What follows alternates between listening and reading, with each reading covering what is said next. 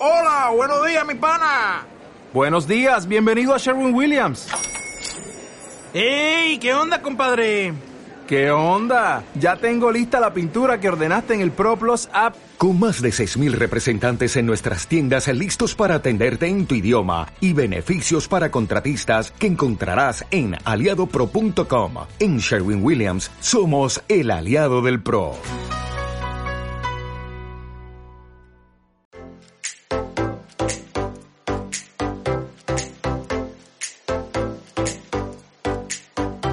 Bienvenido al podcast de la Iglesia Centro Cristiano Esperanza en Valencia, España. Esperamos que disfrutes escuchando este mensaje con nosotros.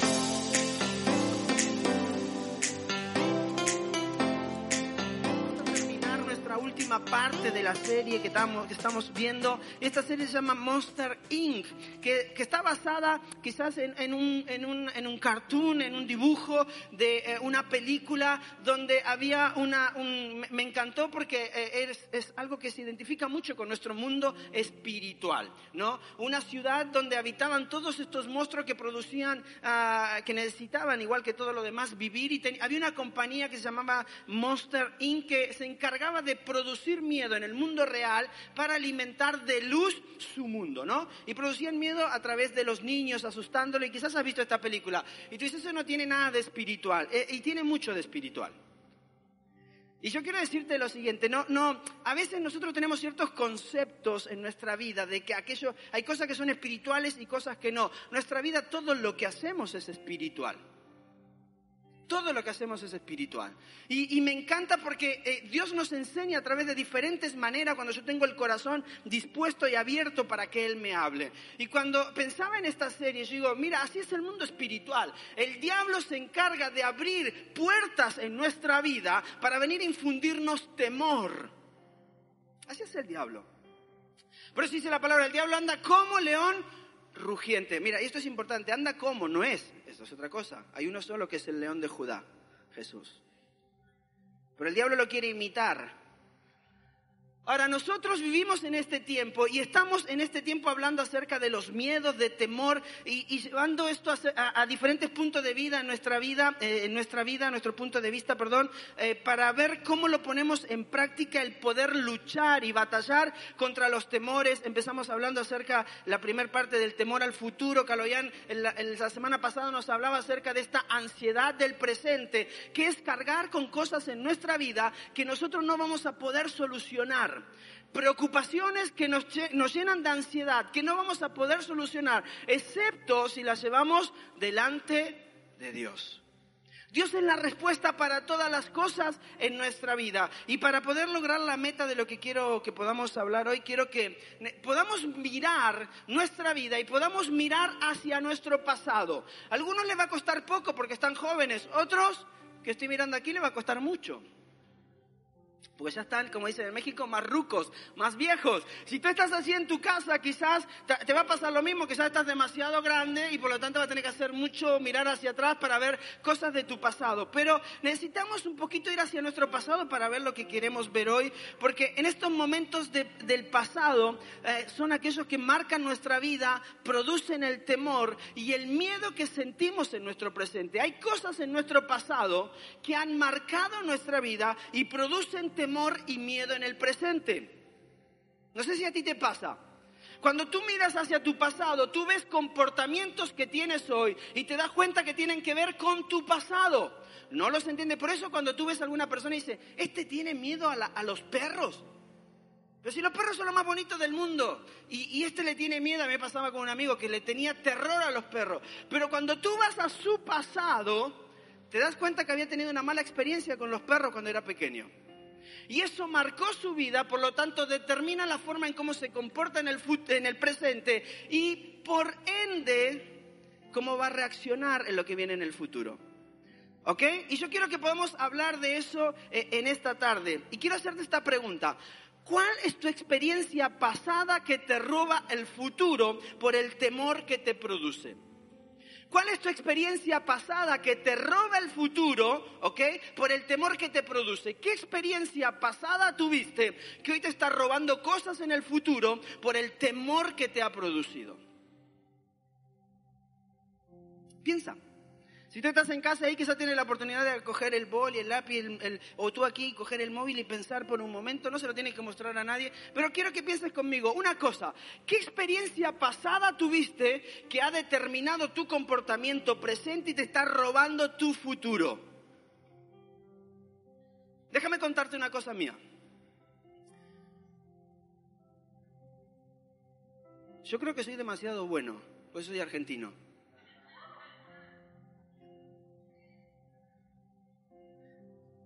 Algunos van a salir diciendo, porque el pastor es en esta iglesia más orgulloso. Que Dios te bendiga. Mira, um, déjame contarte una historia. Yo aprendí a... Siempre hablamos con mi esposa porque tenemos dos historias muy diferentes de vida, ¿no? Ella me habla de su vida, yo le hablo de la mía y como que no tiene nada que ver en nuestra niñez. Y decimos, ¿nos criamos en el mismo país? Sí. ¿Y vivíamos a cien kilómetros de distancia? Sí, pero tenemos dos historias totalmente diferentes de vida. Y yo me acuerdo de, de algo eh, eh, que me pasó cuando estaba más pequeño. Yo empecé a trabajar con mi padre desde muy pequeño. Me enseñó el valor del trabajo. Mi papá no me llevaba a trabajar porque me quería obligar. Me enseñó el valor del trabajo. Porque aunque yo iba a trabajar, trabajar y no hacía nada a partir de los cinco o seis años. Él quería que aprendiera lo que era trabajar y cuando terminaba la semana iba y me pagaba, ¿no? Y, y, y yo me acuerdo que hacía lo siguiente. Yo iba, mi, pa, mi padre es constructor, albañil, por lo tanto él tenía la, la, la carretilla con la mezcla o no sé cómo le decís, la mezcla esta donde se pega. Entonces yo agarraba la mezcla y hacía así, me ensuciaba todo acá, ¿no? Porque yo sabía que iba a llegar a mi casa y estaba mi mamá. Y mi mamá quería decir, ay, pobrecito, cómo trabaja. Y me iba a tener preparada ahí una buena merienda, una cena, me iba a dar unos besos ahí, ¿no? Y yo no había hecho nada, mi papá solamente me llevaba para que moviera la, la mezcla ahí, ya está. Pero él quería que aprendiera el valor de trabajo y en este, en este sentido, yo empecé a trabajar con él en un montón de cosas y yo vengo de una, de una ciudad donde hay mucho uh, plantación de manzana, pera, duraznos y todo esto. Y mi padre me llevó a trabajar con él a, a estas plantaciones y los que conocen eso, tú manejas unas escaleras que son enormes, que tiene un palo acá y toda la escalera acá de veintiún peldaños y aprender a llevar eso es todo eh, como hacer malabarismo, ¿no? Entonces la cargaba, se te caía, te pegaba en el hombro.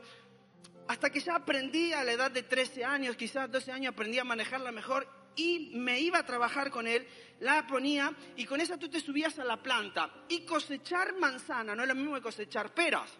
Dice, claro, evidentemente son diferentes, pero no voy a eso. Estoy hablando con el peso.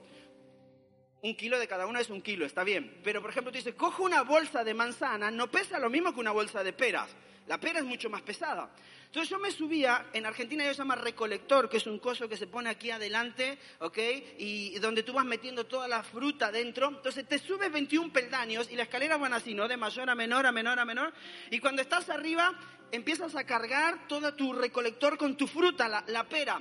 Y yo estaba arriba en el peldaño número veinte, porque cuando tú eres joven tú no le tienes miedo a nada, ¿ok? Cuando eres adolescente tú eres el, uh, te, te hacen lo que sea, pero cuando ya van pasando los años como que ya te lo piensan, ¿no? Entonces yo estaba arriba y mi papá me decía, tranquilo, no te emociones. ¿Qué? Yo estaba arriba emocionado. Y de pronto viene un viento. Y empieza el viento, claro, y tú dices, ¿qué hago con esto, no? Y cuando empieza el viento más fuerte, en el peldaño veinte arriba, se siente más, ¿ok? Entonces empieza el viento y me empieza a tirar, a tirar la escalera hacia un costado. Y yo, como buen adolescente, súper inteligente, yo digo, salto. Entonces, ¿qué hice? Empiezo a bajar, cuando yo se me iba la escalera hacia el costado, y bajo unos dos peldaños, estaba en el diecisiete, dieciséis, y cuando ya veo que me iba a caer, digo, ese pensamiento tonto, ¿no? Salto. Claro, tú tienes veinte kilos de fruta acá adelante. Cuando tú saltas, ¿cómo vas a caer? De panza. No te va a quedar otra y te vas a hacer torta contra el suelo. No te va a quedar de otra. Entonces salto, pum, y evidentemente mi padre, Néstor, ¿estás bien? ¿Qué te pasó? Bueno, yo con todo el dolor en el pecho, evidentemente ya era bueno para que mi mamá me mimara otro poco más en casa. Dijera, no vayas a trabajar por una semana, te vamos a dar la baja. Todas esas historias, ¿no? Entonces, he tenido muchas experiencias de caerme de alturas. Una de las más, de las más fuertes eh, fue eh, a la edad de quince años yo aprendí con mi tío a trabajar el oficio de la pintura. Entonces cuando yo aprendí el oficio de la pintura con mi tío dije me quedo en la pintura porque eh, pintamos adentro de casas, tenemos aire acondicionado, vamos a limpio, que estar trabajando con mi papá en la construcción. Eso es muy mugriento, ¿no? Más pesado al sol, no quería. Entonces empecé a trabajar con mi tío en la pintura Y un día estábamos pintando una nave muy alta. Yo estaba aprendiendo recién con mi tío el oficio. Estábamos pintando una nave muy alta. Mi tío es un hombre muy estricto. Es un tío que trabaja para la, la, los tíos más ricos de ahí, de, de, de mi ciudad, le pinta las casas, pero porque él es muy, um, prof, ¿cómo? Es muy profesional, pero eh, cuando no, no, es, no es solamente excelente, sino cuando tú eres perfeccionista. Entonces, él es súper perfeccionista. Eh, claro, por eso también tiene trabajo con la gente que trabaja, ¿no? Pero súper perfeccionista. Entonces, me empieza a enseñar y un día me dice, bueno, eh, te vas a ir arriba y vas a pintar el borde ese que está ahí en la, en, en, en, en la nave. Yo digo, ¿el borde? ¿Quién ve ese borde? Está a dieciocho metros de altura, veinte. ¿Quién lo ve? No, él quería pintar el bordecito. Me dice, como tú eres acá el novato, te va... Bueno, yo subí, era una pared muy alta, entonces subo mi bote de pintura con una, con una soga y mientras iba subiendo el bote de pintura se me cae el pincel adentro del bote. Y yo digo, ¿bajar otra vez y después volver a subir para limpiarlo? No, digo, yo soy más inteligente que mi tío. Total, mi tío acá no me ve. Entonces agarro y, y lo veo así todo sucio y digo, acá arriba, pensamiento adolescente, acá arriba tiene que haber algo con que limpiarlo. Dime tú, arriba de una nave, ¿qué va a haber para limpiar un...? Entonces yo salgo a caminar y... Esas cosas que encuentro un, un, un, un nylon, ¿sí? Una bolsa de plástico, digo, con este lo limpio. Lo vengo limpiando y mientras lo limpio, en Argentina, como hay acá a veces las naves, hay esas, esas chapas transparentes para que entre la luz que son de fibra de vidrio, ¿ok? Yo pesaba menos que ahora, evidentemente. Entonces, y voy caminando y piso una primera y hace ¡um! ¡Wow! Digo, me salvé. Y mientras voy mirando esa que me salvé, piso la otra.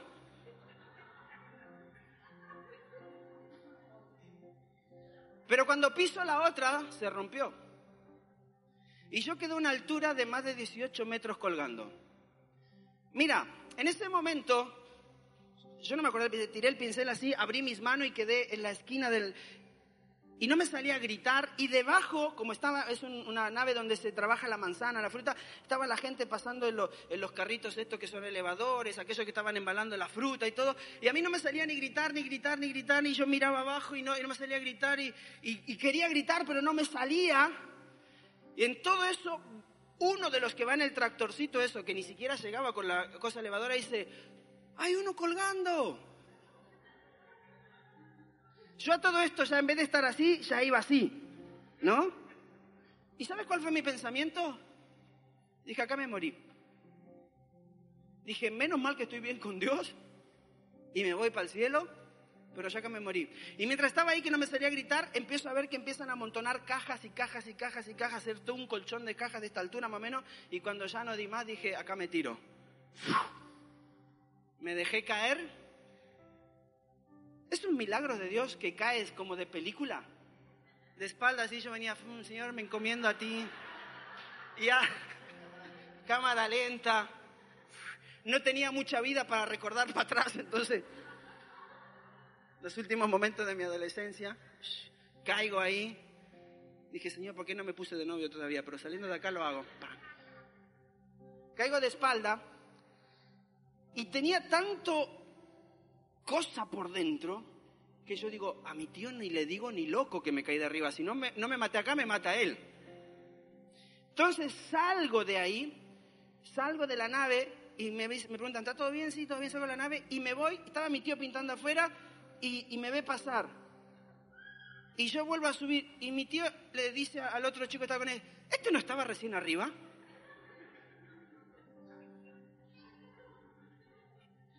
Entonces cuando pasa esto, claro, yo por el miedo que le tenía a mi tío también me vuelvo a subir para pintar el bordecito que quería mi tío. Y cuando de pronto sale el, el que administra toda esa zona y le dice, ¿dónde está el pintor que se cayó? ¿Para qué? Yo en dos minutos tenía a mi tío arriba, bajándome con un tarro así para abajo. Ahora eso me produjo temores en la forma de cómo yo me enfrento a las alturas. Por eso quizá cuando yo te decía que el tirarme de paracaídas era algo que yo tenía que enfrentar o que quería enfrentar, es por una experiencia pasada que ha determinado mi presente. A mí las alturas me producen miedo, pero no en sí por las alturas en sí, sino porque el, el miedo a la pérdida futura de algo, la pérdida de tu vida, la pérdida de caerte, de quebrarte, de no sé qué. Yo estoy en una altura y a mí me tiembla todo. Entonces, cuando yo me desafío a ciertas cosas, es porque necesito enfrentar esos temores pasados, porque si no me terminan robando un montón de cosas en mi futuro. Y yo quiero hablarte de esto. Yo no sé cuál ha sido tu experiencia, quizás la tuya es más traumática, quizás tú tienes otra experiencia pasada que está determinando cómo vives hoy tu presente. El miedo es una emoción causada por la creencia de una pérdida que se puede dar, una pérdida emocional, una pérdida de salud, una pérdida sentimental. Eso es el miedo, eso es lo que el diablo viene a hacer a nosotros. A nosotros a veces tenemos miedo en lo que va a venir las próximas semanas por lo que hemos vivido en estos cuatro meses anteriores. Y eso determina cómo nos comportamos hoy. ¿Qué pasa si me vuelven a encerrar?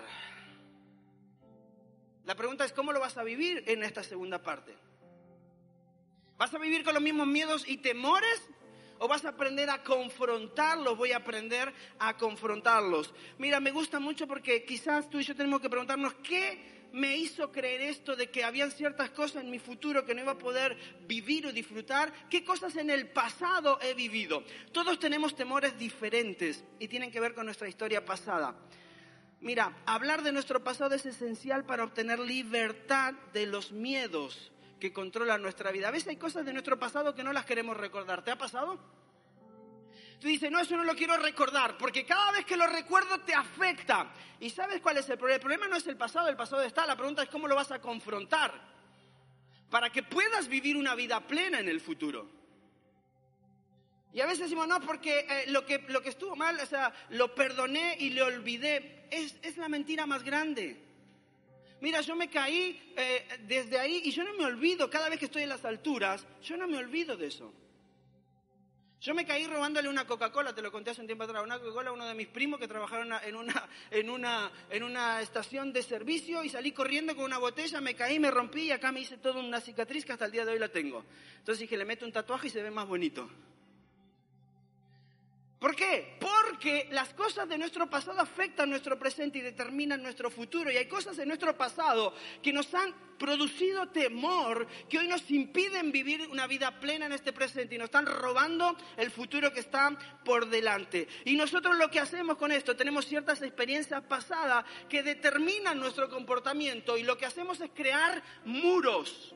Muros en nuestra vida. ¿Por qué? Porque ya no me voy a subir nunca más a las alturas, porque ya no le voy a entregar nunca más la confianza a alguien, porque ya no voy a volver quizás a creer en esa persona. Porque, y hay cosas que has vivido en tu vida que hoy en el presente te hacen levantar muros para no disfrutar del presente ni lo que viene en el futuro, por miedo a vivir lo mismo que viviste anteriormente. Mira, los temores sobre el futuro son alimentados por las experiencias pasadas. Quizás tú dices, nunca más quiero volver a sentirme rechazado. En algún momento quizás sentiste rechazo en tu vida. Quizás en algún momento te sentiste abandonado, te sentiste usado, te sentiste abusado, emocional o físicamente. Entonces esa experiencia pasada te impide hoy disfrutar la vida plena, por lo tanto caminar hacia un futuro mejor. Y el diablo es súper astuto porque siempre nos recuerda el pasado. ¿Qué es lo que hace el diablo constantemente? Recordarte tu pasado. Es súper astuto porque sabe que ese pasado también produce temor en nuestra vida. Quizás has estado eh, viviendo cosas, quizás tú dices, me, me arriesgué en lo económico y me fue mal en el pasado, por lo tanto nunca más vuelvo a tener, a hacer un emprendimiento. Quizás dices, tuve una mala experiencia familiar y como tuve una mala experiencia familiar, mi madre fue una mujer que se fue de casa, mi madre fue una mujer que nos abandonó, mi padre fue un hombre que tuvo muchas mujeres, por lo tanto me da miedo comenzar una familia porque todas las mujeres o todos los hombres hombres son iguales. Me da miedo abrir mi corazón nuevamente a una relación, porque la última relación jugaron conmigo, me lo rompieron, por lo tanto, levanto un muro y no dejo entrar a nadie en mi intimidad. Porque la última relación me destrozó. Quizás tus padres te abandonaron, quizás tus amigos te traicionaron. Quizás fuiste abusado física o emocionalmente y eso hace que hoy levantes un muro en tu vida que te impide vivir una vida plena porque produce miedo. Como ya me abandonaron, nunca más me van a abandonar. Como ya me traicionaron, nunca más nadie me va a traicionar, por eso no tengo amigos. Como ya alguien abusó de mí emocionalmente, nunca más voy a dejar a una persona entrar en mi intimidad. Como alguien abusó de mí físicamente, nunca más voy a dejar que alguien me pueda amar de verdad. Y te pierdes lo que viene en tu futuro, porque en el presente estás levantando un muro por lo que hemos vivido en nuestro pasado. Y yo sé que a ti te ha pasado lo mismo que a mí, de una u otra manera. Quizás lo, de la, lo del caerte es algo muy gracioso, pero ¿sabes qué? Yo no me podía relacionar con una persona y decirle te amo y te quiero. Porque yo levanté un muro en mi vida cuando yo nunca recibí de mi padre un te quiero o un te amo. Y como mi padre jamás me había dicho te quiero, te amo, me, me dijo... Entonces yo levanté un muro y dije yo a nadie le voy a decir te quiero, te amo, porque si al final... Pero hubo un día en el que yo tuve que agarrar... No se preocupen, es un baby, los babies lloran. Alguien tuvo que agarrar un día y Dios tuvo que agarrarme a mí y decirme, Néstor, hasta que tú no perdones y dejes tu pasado atrás, jamás vas a poder amar de verdad.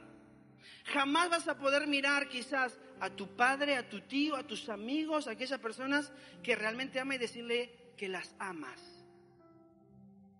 Y eso levantó un muro en mi vida, es decir, yo soy bien macho.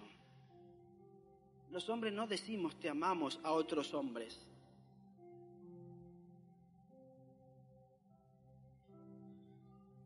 Creaste muro por miedo a vivir lo mismo en tu vida. Mira, el pasado es un problema cuando produce temor en nuestro futuro y afecta la forma en que vivimos ahora. El pasado es un problema cuando nos afecta. Por eso es importante que, hablando del temor, tú y yo podamos entender que hay ciertos comportamientos hoy que son muros en nuestra vida, que vienen por los temores del pasado y nos están robando nuestro futuro.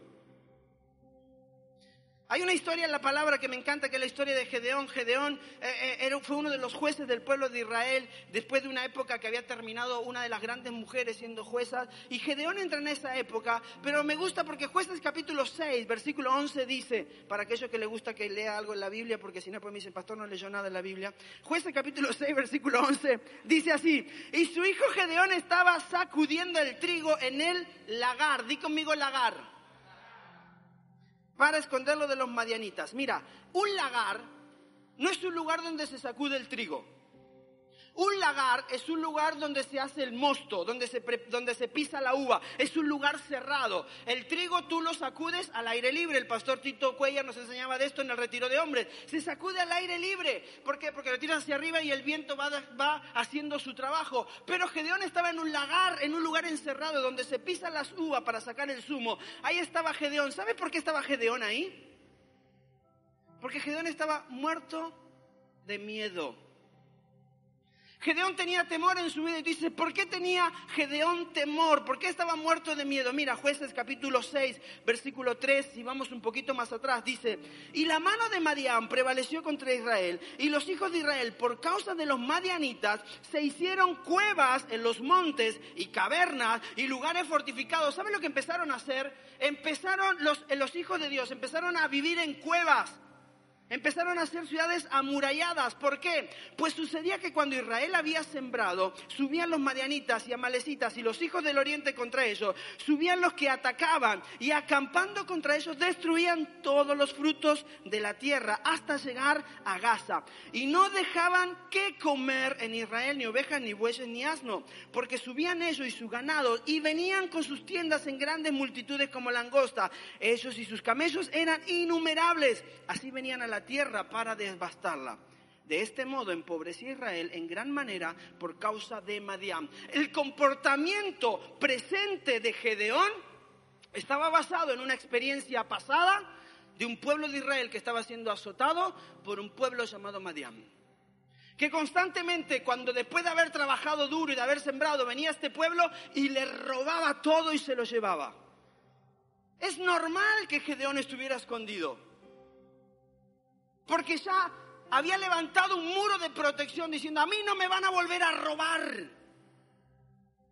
¿Cuántas veces tú y yo hemos levantado un muro? A mí no me van a volver a traicionar. A mí ningún hombre o ninguna mujer va a volver a jugar con mi corazón. A mí en ninguna iglesia me van a volver a decir. Y levantas muros, levanto muros en mi vida que determinan cómo me muevo en el presente, pero que está afectando mi futuro. Gedeón se estaba perdiendo la mejor vida por el temor que tenía en ese momento. ¿Y sabes por qué nos la perdemos? Porque dejamos a Dios de lado. Me encanta cómo sigue la historia luego. Es un gran problema cuando nuestro pasado crea temor, porque construimos muros de comportamiento que nos limitan a vivir una vida plena, pero tú y yo necesitamos resolver nuestro pasado si queremos vivir un temor sin futuro. Si tú quieres vivir un temor sin futuro, necesitas resolver tu pasado. Si hay cosas en tu pasado que te afectaron, necesitas resolverla. Si hay gente que te hizo daño, mira el ejemplo de mi padre. Mi padre no, no, nunca me dijo te quiero, ¿sabes por qué? Porque su papá nunca le dijo te quiero. Porque su papá fue un mujeriego, porque su papá fue un alcohólico, porque su papá fue un maltratador. Y mi padre tuvo que entender que solamente podía resolver eso si iba a la cruz y lo entregaba allí. Su padre, mi padre solamente pudo entender que eso se podía resolver cuando su padre ya había muerto. Y hay veces que el tiempo ha pasado y tú dices, quizás no tengo a la persona enfrente para pedirle perdón o, o, o, o, o, o soltar perdón sobre esa vida. No por lo que le hice, sino por lo que me hicieron. Y quizás tengas simplemente que hacer una oración y decirle, Señor, yo suelto todo eso. No importa el daño que me hicieron, el abuso que tuve emocional, físico. No importa que haya, esas cosas del pasado no me van a limitar en lo que tú tienes para mí. La historia de Gedeón sigue, a, a, nos sigue hablando, pero hay algunos comportamientos presentes que revelan nuestro pasado. Fíjate, número uno, lo quiero controlar todo. Cuando tú eres una persona que lo quiere controlar todo, quizás es una forma de darte cuenta que hay algo en tu pasado que te lleva a querer controlarlo todo. ¿Por qué? Porque en algún momento dejaste que alguien tuviera el control de tu vida o sobre ciertas cosas y no hizo lo correcto. Entonces tomó una mala decisión y te dice, no, ahora yo lo controlo todo. Por eso te encuentras con papás o mamás que tienen hijos adultos y quieren controlar cada decisión de su vida, porque en su pasado dejaron el control a otras personas y no les fue bien. Por eso dicen, a mis hijos nadie le va a hacer daño, entonces yo voy a controlar cada decisión. Quizás otra de las cosas o alguno de los otro de los comportamientos tiene que ver el enojo. Quizás alguien te produjo daño en tu vida. Entonces la forma para protegerte, levantar un muro, es que cuando alguien te venga a decir algo enseguida te enojas, te enfadas. ¿Por qué? Porque si me enfado, ¿qué pasa cuando alguien se enfada? Dice, bueno, mejor dejemos ahí porque si no terminamos peleando. Entonces tu forma de levantar un muro para que nadie afecte tu vida es enojándote, porque viviste ciertas cosas en tu pasado que no las quieres volver a vivir en tu futuro, pero están determinando la forma en cómo te mueves en el presente y te están robando una vida plena. Quizás la crítica. Ya me lastimaron muchas veces con las formas de hacer las cosas, por lo tanto tengo miedo a que lo hagan de nuevo, entonces todo lo voy a criticar. Como sus formas, no, la forma en cómo hicieron antes las cosas, en el lugar donde estaba, en mi familia, en mi matrimonio, en... me afectó tanto, entonces la forma de protegerme es todo lo voy a criticar. Quizás el aislamiento, otros se aíslan para que nadie le haga daño porque les pasó en el pasado y quizás... porque te rechazaron. Hay muchas personas que, que se aíslan, dicen, prefiero estar solo, porque tenemos este estúpido dicho, ¿mejor solo?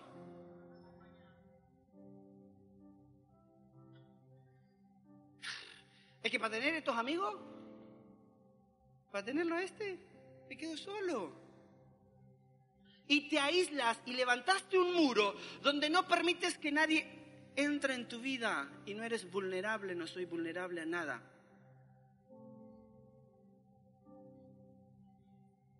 El humor, dice, el humor, sí. ¿Sabes qué? A veces levantamos muro a través del humor, no quieres que nadie entre en tu intimidad, en tu vida, te recuerdes cosas, por lo tanto, nadie puede hablar serio contigo porque todo es una broma. ¿Te ha pasado con alguien así? No puedes hablar nada serio y cuando quieres eh, hablar acerca de algo profundo en su vida, che, háblame de tu papá, de tu familia, de tu...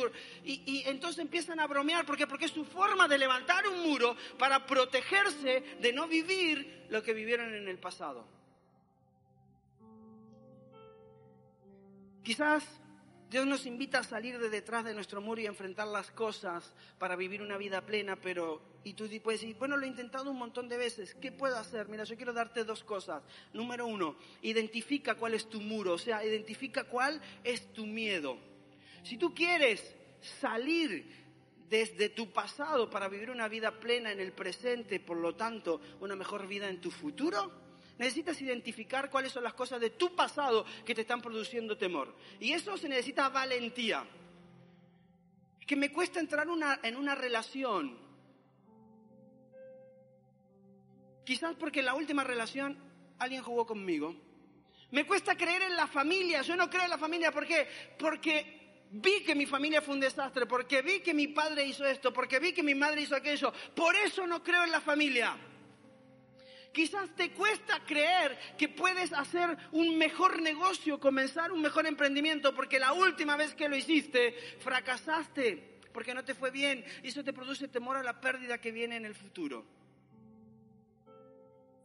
Jueces, capítulo seis, versículo quince, Gedeón termina encontrando e identificando su muro, sabe que, es el, que son los madianitas y sabe que estaba escondido porque realmente le producía miedo. Dios entra en su vida, le habla a él y dice, entonces respondió Gedeón, ah, Señor mío, ¿con qué salvaré yo a Israel? He aquí que mi familia es pobre en Manasés y yo el menor en la casa de... ¿Sabes por qué tenía miedo Gedeón? Porque su pasado le estaba diciendo, tú eres el más pobre, tú eres el menor, tú no eres guerrero. Tú no puedes romper con tu pasado lo que está sucediendo para tener una vida plena en tu futuro. Pero me encanta porque cuando viene el ángel de Jehová le dice, Gedeón, hombre fuerte, valiente, tú eres grande. Y empieza a hablar palabras a su vida que le llevan a ver que no está en él la fuerza, sino que la fuerza está en quién. En Dios. Quizás tú dices, tengo miedo a una familia por, por las cosas que pasaron en mi vida, pero tú tienes que poder identificar cuál es tu miedo. Y con la pregunta que yo te hice hoy al principio, ¿qué cosas en tu pasado has vivido que te impiden vivir hoy una vida plena y te están robando tu futuro? Si tú y yo no las identificamos, vamos a tener toda nuestra vida una barrera, un muro. Es más, te lo voy a poner en el contexto de hoy. Si tú no logras darte cuenta que hace cuatro meses atrás, cuando comenzó la cuarentena, hubieron ciertas cosas que te produjeron temor y tú no logras identificar cuáles fueron y la que te llevaron a vivir en ansiedad, la que te llevaron a vivir en desesperación, tú no vas a poder enfrentar lo próximo que viene. Porque vas a estar condenado a repetir lo mismo porque no lo has identificado. ¿Estás conmigo? Abórdalo. Tú vences tu pasado cuando lo que hallas en Jesús es mayor que lo que tenías sin Él. Abórdalo, resuélvelo. Por eso Jueces capítulo ocho dice, así fue subyugado Madián delante de los hijos de Israel y nunca más volvió a levantar cabeza y reposó la tierra cuarenta años en los días de Gedeón. Gedeón se atrevió a abordar su pasado, a reconocerlo, a abordarlo, a hacerle frente. Dios lo utilizó y todos conocemos la historia de Gedeón. Y Gedeón trajo paz, abundancia a la vida de Israel como nunca antes la había tenido. Durante cuarenta años, que fue el tiempo que juzgó Gedeón al pueblo de Israel. Pero tú y yo tenemos que abordar nuestro pasado y me encanta porque quizás tienes que reconocer que tu pasado está controlando tu futuro y es el momento de resolver aquellas cosas. Pero me gusta lo que dice Corintios cinco diecisiete, de modo que si alguno está en Cristo, nueva criatura es. Las cosas viejas pasaron, he aquí todas, ¿cuántas? Todas. Yo te quiero decir esta, en esta mañana, a ti que estás aquí, a ti que estás ahí en tu, en tu casa, no sé cuál será tu situación y qué es lo que traes de tu pasado. No sé con qué has luchado, no sé cuál ha sido el problema. Quizás has luchado con, con ciertos temores en tu vida y eso te llevaron a, a depender de ciertas sustancias en tu vida, a tener ciertos vicios en tu vida. Pero lo que tenga, hay una promesa de Dios, dice, todo yo lo hago nuevo. No importa cómo haya sido tu pasado, si tú logras visualizarlo y aunque te duela, porque cuando tú tienes que visualizar tu pasado hay cosas que te duelen. Sí, es que esta persona abusó de mí cuando yo era niño. Esta persona abusó de mí emocionalmente o físicamente cuando era niño. Y cada vez que lo recuerda, pero si tú no lo abordas, lo tienes que traer delante de la cruz del Señor. Tú haces todas las cosas nuevas. Y yo suelto todo eso. Y yo quiero vivir una vida plena. No quiero vivir con temor a lo que viene. No quiero entrar en una relación con temor por. No quiero comenzar un nuevo emprendimiento con temor por lo que viví. Me encanta Isaías que dice, así que no temas porque yo estoy contigo, no te angusties porque yo soy tu Dios, te fortaleceré y te ayudaré y te sostendré con mi diestra victoriosa. Te sostendré con mi diestra victoriosa. Y mientras la banda va pasando, quiero terminar con esto. No dejes que el miedo, mira, escúchame. Y creo que lo puedes leer ahí en la pantalla si lo tienes. No dejes que el miedo causado por una experiencia del pasado te impida de experimentar a Dios en el futuro y lo que Él tiene para ti. No dejes que una experiencia o el miedo causado por una experiencia en el pasado te impida experimentar a Dios en el futuro y lo que Él tiene para ti. Gedeón se estaba perdiendo todo lo que había en su futuro por una experiencia pasada, pero cuando Dios entró a su vida, hizo todo nuevo. Y aquel que creía que no iba a ser capaz, encontró la fuerza en Dios y fue con Dios y derrotó lo que tenía que derrotar y vivió una vida plena, él y todo Israel. ¿Y sabes qué es lo interesante de esto? Porque cuando tú te atreves a cambiar tu pasado, a confrontarlo y a vivir una vida diferente, no solamente cambia tu vida, cambian tus generaciones. En el dos mil dos estaba en México cuando Dios me habla acerca de lo que tenía que confrontar con mi pasado, con mi padre y quizás el rencor que yo tenía porque él no me había dicho que me amaba nunca. Cogí el teléfono, llamé a mi casa y le digo, papá, quiero decirte una cosa, te amo. Te amo. Quiero que sepas que eres el mejor papá del mundo. Gracias por todo lo que has hecho en mi vida. Porque aunque quizás nunca me dijiste te amo, yo me he sentido protegido, me he sentido cuidado y me he sentido amado. Gracias por lo que hiciste por mí. Y lo tuve que confrontar en mi vida. Y en ese momento mi padre se rompió del otro lado. Y esa decisión que yo tomé un día le benefició a mi mamá, porque después hubo mucha fiesta. Le benefició a mis sobrinos, porque mi padre ha tenido la oportunidad de hacer con sus nietos y decirle a sus nietos lo que nunca le dijo a sus hijos en esa edad.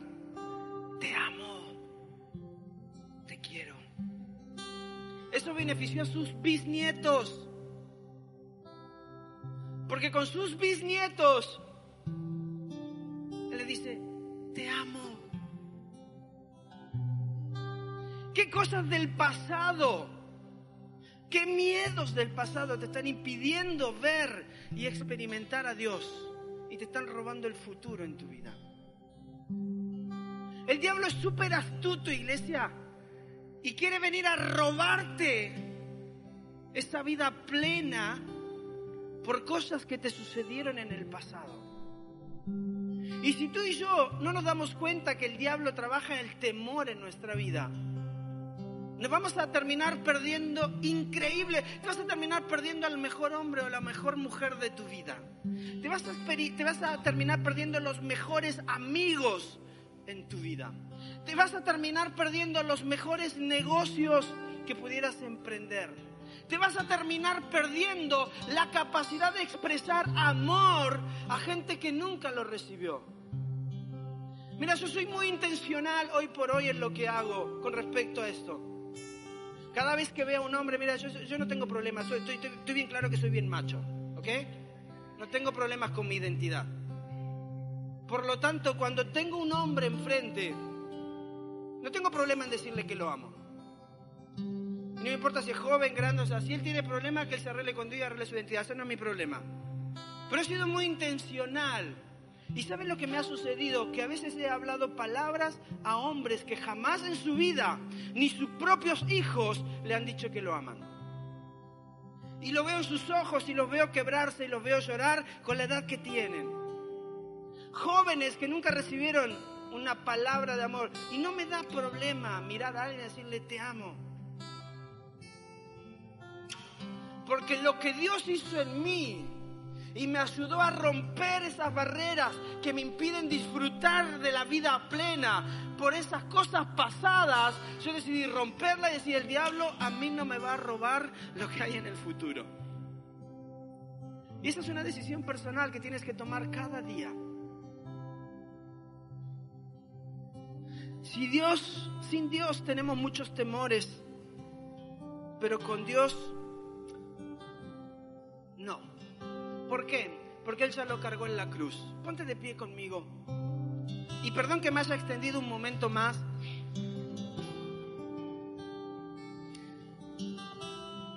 Quiero terminar este momento haciéndote dos llamados. El primero es el siguiente, y escúchame bien. El primero es para aquellos que nunca han experimentado a Dios en su vida.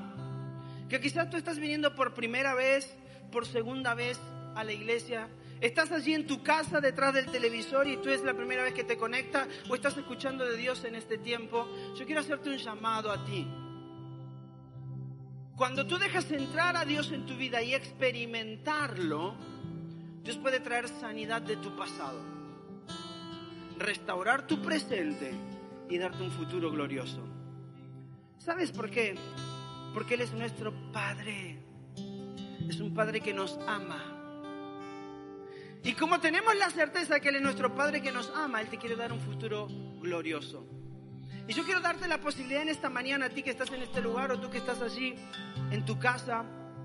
Si nunca has aceptado a Jesús en tu corazón, ¿qué significa esto? Lo que hemos hecho la mayoría de los que estamos acá. Un día decirle, Señor, yo reconozco que te necesito. Señor, yo reconozco que te necesito una relación contigo para que, para poder conocerte y que mi vida sea restaurada en este tiempo de proceso. Yo quiero darte la oportunidad en esta mañana, que si tú estás allí en tu casa, no los puedas poner en el chat, alguien te va a estar respondiendo allí. Pero si tú estás en este lugar, que puedas ser valiente y puedes levantar tu mano ahí donde estás, que yo quiero poder orar contigo. Si hay alguna persona que está por primera vez y quiere hacer esta oración por primera vez.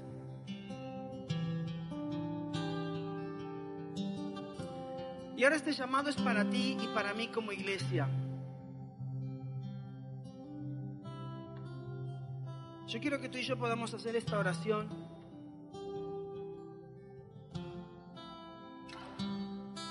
Mira esta canción. Dice una declaración sumamente importante. Dice, ya no soy esclavo del temor, porque yo soy hijo de Dios. Soy hijo de Dios. Tu Padre es el único que te puede dar aceptación, identidad, propósito y valor. Aceptación, identidad, propósito y valor. Y cuando tú encuentras todo eso de parte de Dios, tú no sientes temor. Entonces yo quiero que puedas cantar conmigo. Vamos a cantar solamente la primera estrofa y este coro, pero quiero que lo puedas hacer una oración, ¿ok? Que lo puedas hacer una oración y que juntos podamos decirle esto a Dios. Tenemos en las pantallas.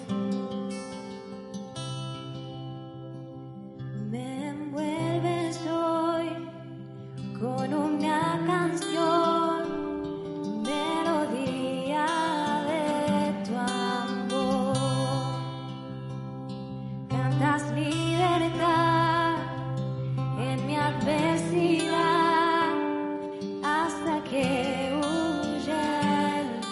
Vamos a decírselo una vez más.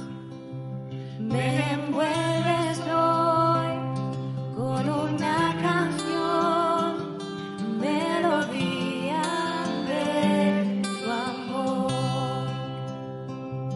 Cantas libertad en mi adversidad hasta que huya el temor. Y ahora díselo.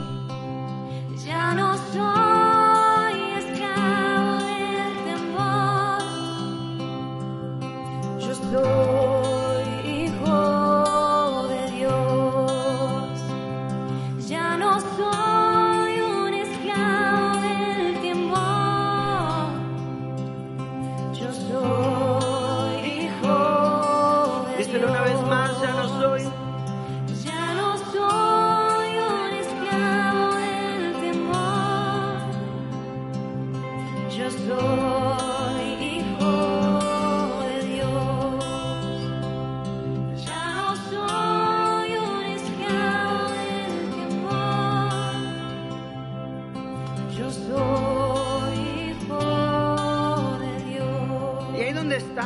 con tus ojos cerrados, simplemente para no distraerte, levanta tu mano, que yo quiero orar por ti.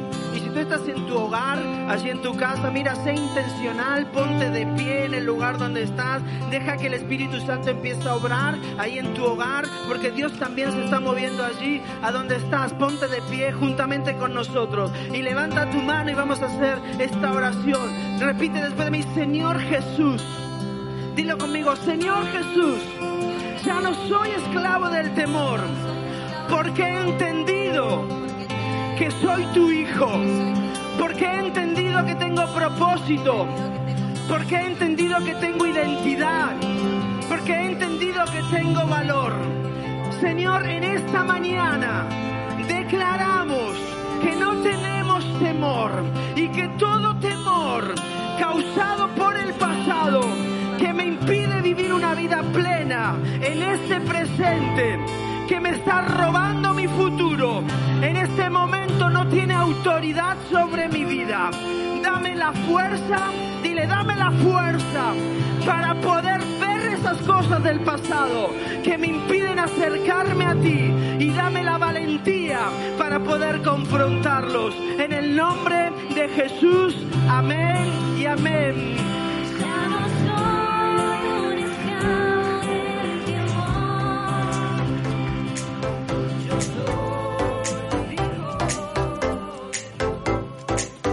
Esperamos que el mensaje de hoy haya sido de gran ayuda para ti. Si deseas más información de nuestra iglesia, síguenos en nuestras redes sociales.